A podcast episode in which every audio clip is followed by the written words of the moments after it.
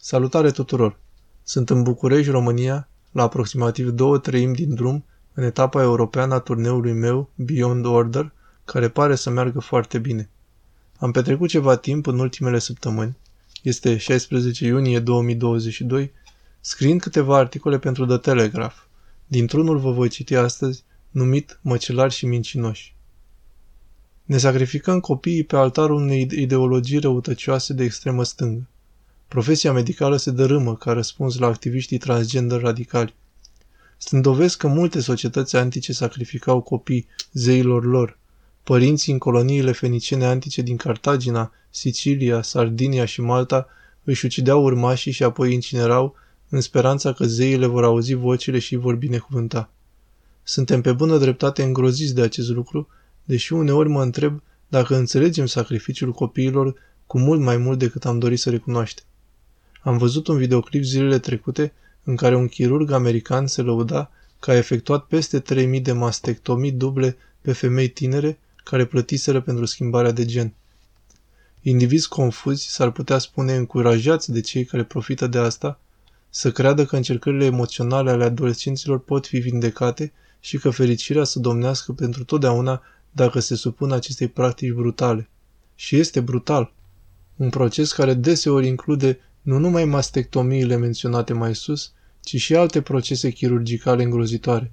Orhiectomia, care este castrarea, într-un limbaj mai clar, îndepărtarea uterului, demolarea musculaturii antebrațului pentru a face ceea ce nu este un penis, dar la care trebuie să ne referim ca atare.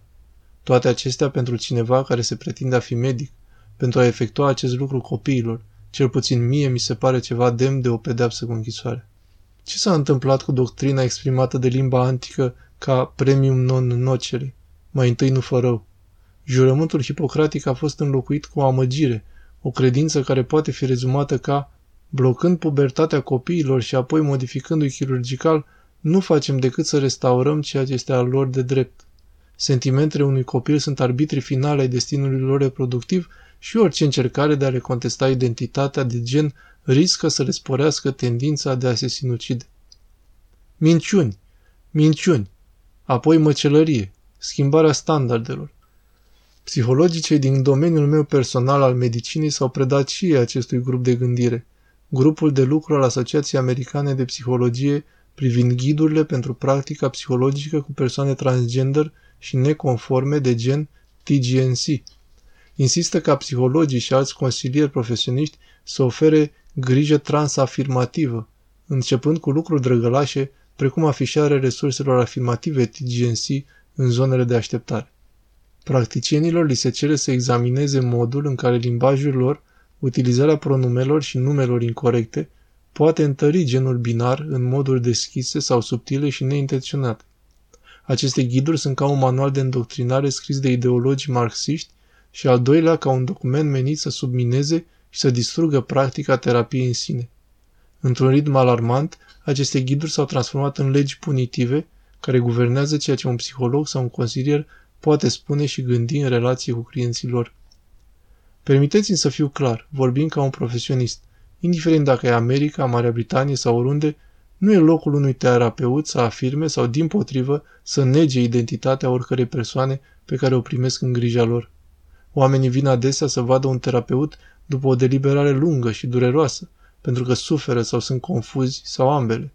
Sarcina acelui terapeut este să asculte, să întrebe și să procedeze cu prudență.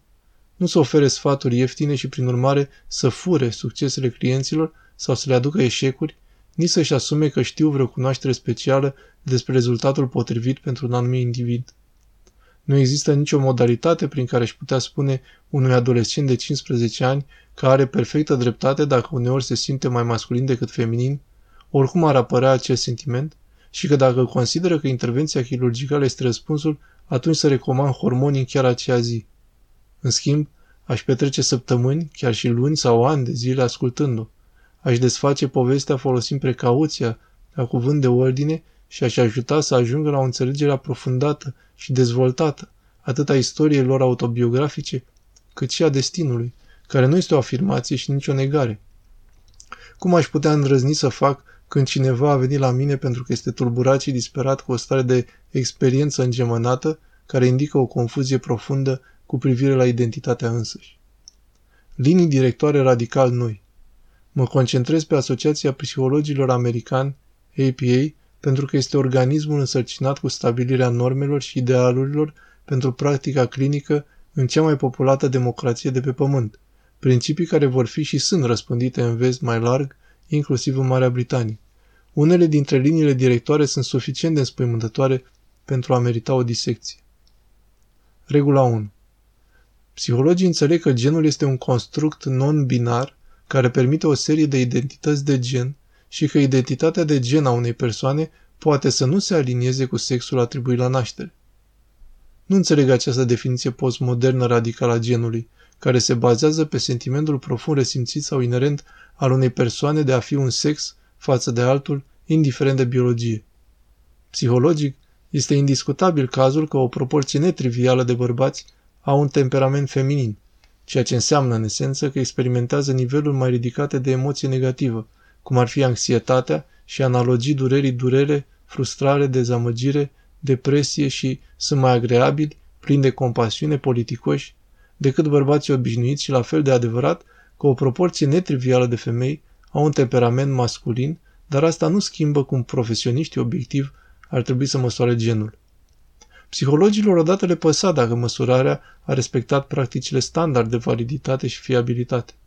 Încercați să citiți un document publicat de APA însuși în 2014, unde veți afla că un psiholog demn de sarea lui este obligat să utilizeze constructuri, adică astfel de termeni precum gen, într-o manieră adecvată din punct de vedere tehnic, aceasta înseamnă cel puțin că atributele fundamentale trebuie să fie măsurabile și măsurate în mod corespunzător. Dar toate astea se duc pe apa sâmbetei când discutăm despre magia genului acum, care este definită în întregime subiectiv, deși această insistență contravine fără îndoială standardelor anterioare.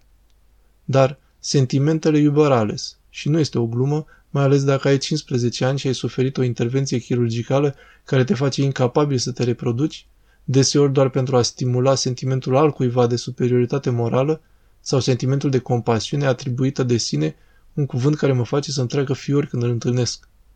Noi doctrine. Psihologii adoptă acum doctrina simplă și în niciun fel revoluționară a intersecționalității fără discuții. Și care este acea doctrină? Nimic mai mult decât afirmația că ființele umane sunt caracterizate de identități care se întind pe mai multe dimensiuni. Orice persoană dată are o rasă, etnie, sex, temperament, cinci dimensiuni mai aici, nivelul de inteligență, etc. Știam asta dintotdeauna. A devenit un element cultural fierbinte în momentul în care proștii au remarcat faptul că statutul de minoritate ar putea fi aditiv sau multiplicativ, urăsc chiar să subliniez, având în vedere că oricine cu orice simț știa și fără nicio pregătire statistică că a fost, e posibil să fii de origine latină, să zicem, sau chiar latinex, să folosim acel termen absurd și înjositor și jinitor, și femeie în același timp. Nu poate pune cineva la îndoială asta fără teama de a fi ostracizat de colegii săi. Să observăm formularea înfricoșătoare a regulii 7. Psihologii înțeleg necesitatea de a promova schimbări sociale care reduc efectele negative ale stigmatizării asupra sănătății și bunăstării oamenilor TGNC. În rezumat, dacă nu ești un activist, ci unul dintre activiștii noștri, atunci mai bine ai grijă. Deci ce ar trebui să guverneze comportamentul meu ca terapeut și așteptările voastre ca clienți? Răspunsul la asta este orice consideră activiștii o prioritate la pofta lor și amintiți-vă asta în instanță, oameni buni. Sunt răuvoitori activi. Îmi e din ce în ce mai rușine să fiu psiholog clinician, având în vedere lașitatea totală, lipsa coloanei vertebrale și apatia care îi caracterizează pe mulți colegi și chiar mai mult asociațiile mele profesionale. Cel puțin în 20 de ani, când vom ajunge cu toții să regretăm acest experiment social teribil, voi putea să spun că am spus nu când toți au venit să insiste să participăm la sacrificiul copiilor noștri. Alte țări, și în special Marea Britanie, trebuie să nu facă aceleași greșeli ca noi și în alte țări. Nu pot fi de acord cu ceea ce facem. Nu pot respecta ceea ce a devenit doctrina disciplinei mele. Cred că actele profesioniștilor medicali care se grăbesc să desfigureze și să facă rău tinerilor cu ceea ce sunt în mod clar proceduri periculoase și experimentale, trec limita de la a nu face rău la a vătăma de-a dreptul. Numai dacă ne îngropăm capetele în nisip, Absența funcției sexuale va avea reacții complexe la administrarea prost înțeleasă de hormoni și amestecate cu toată această mizerie și confuzie care continuă pentru nenumărați tineri. Trebuie să abordăm amenințarea care reprezintă integritatea întregului sistem de învățământ, precum și îndoctrinarea în aceeași filozofie care a dat naștere acestei întreprinderi chirurgicale și liniile directoare APA cresc, amenință încrederea publicului larg de care depinde pacea și prosperitatea noastră. Apropo, va fi cu siguranță cazul ca un număr disproporționat de copii eliberați de confuzia lor ipotetică de gen ar fi crescut să fie intact fizic și pe deplin funcțional adulți gay. Mai e nevoie să subliniez că acest fapt neplăcut face de râs orice pretenție conform căreia lumea alfabetului extins al codificării LGBTQ+, în orice sens, constituie o comunitate omogenă și unificată. Am trecut linia de la posesia ideologică la răutate activă și ne mulțim păcatele. Iată o combinație interesantă. Atribuirea faptelor noastre abominabile compasiunii. Cerul să ne ajute cu adevărat.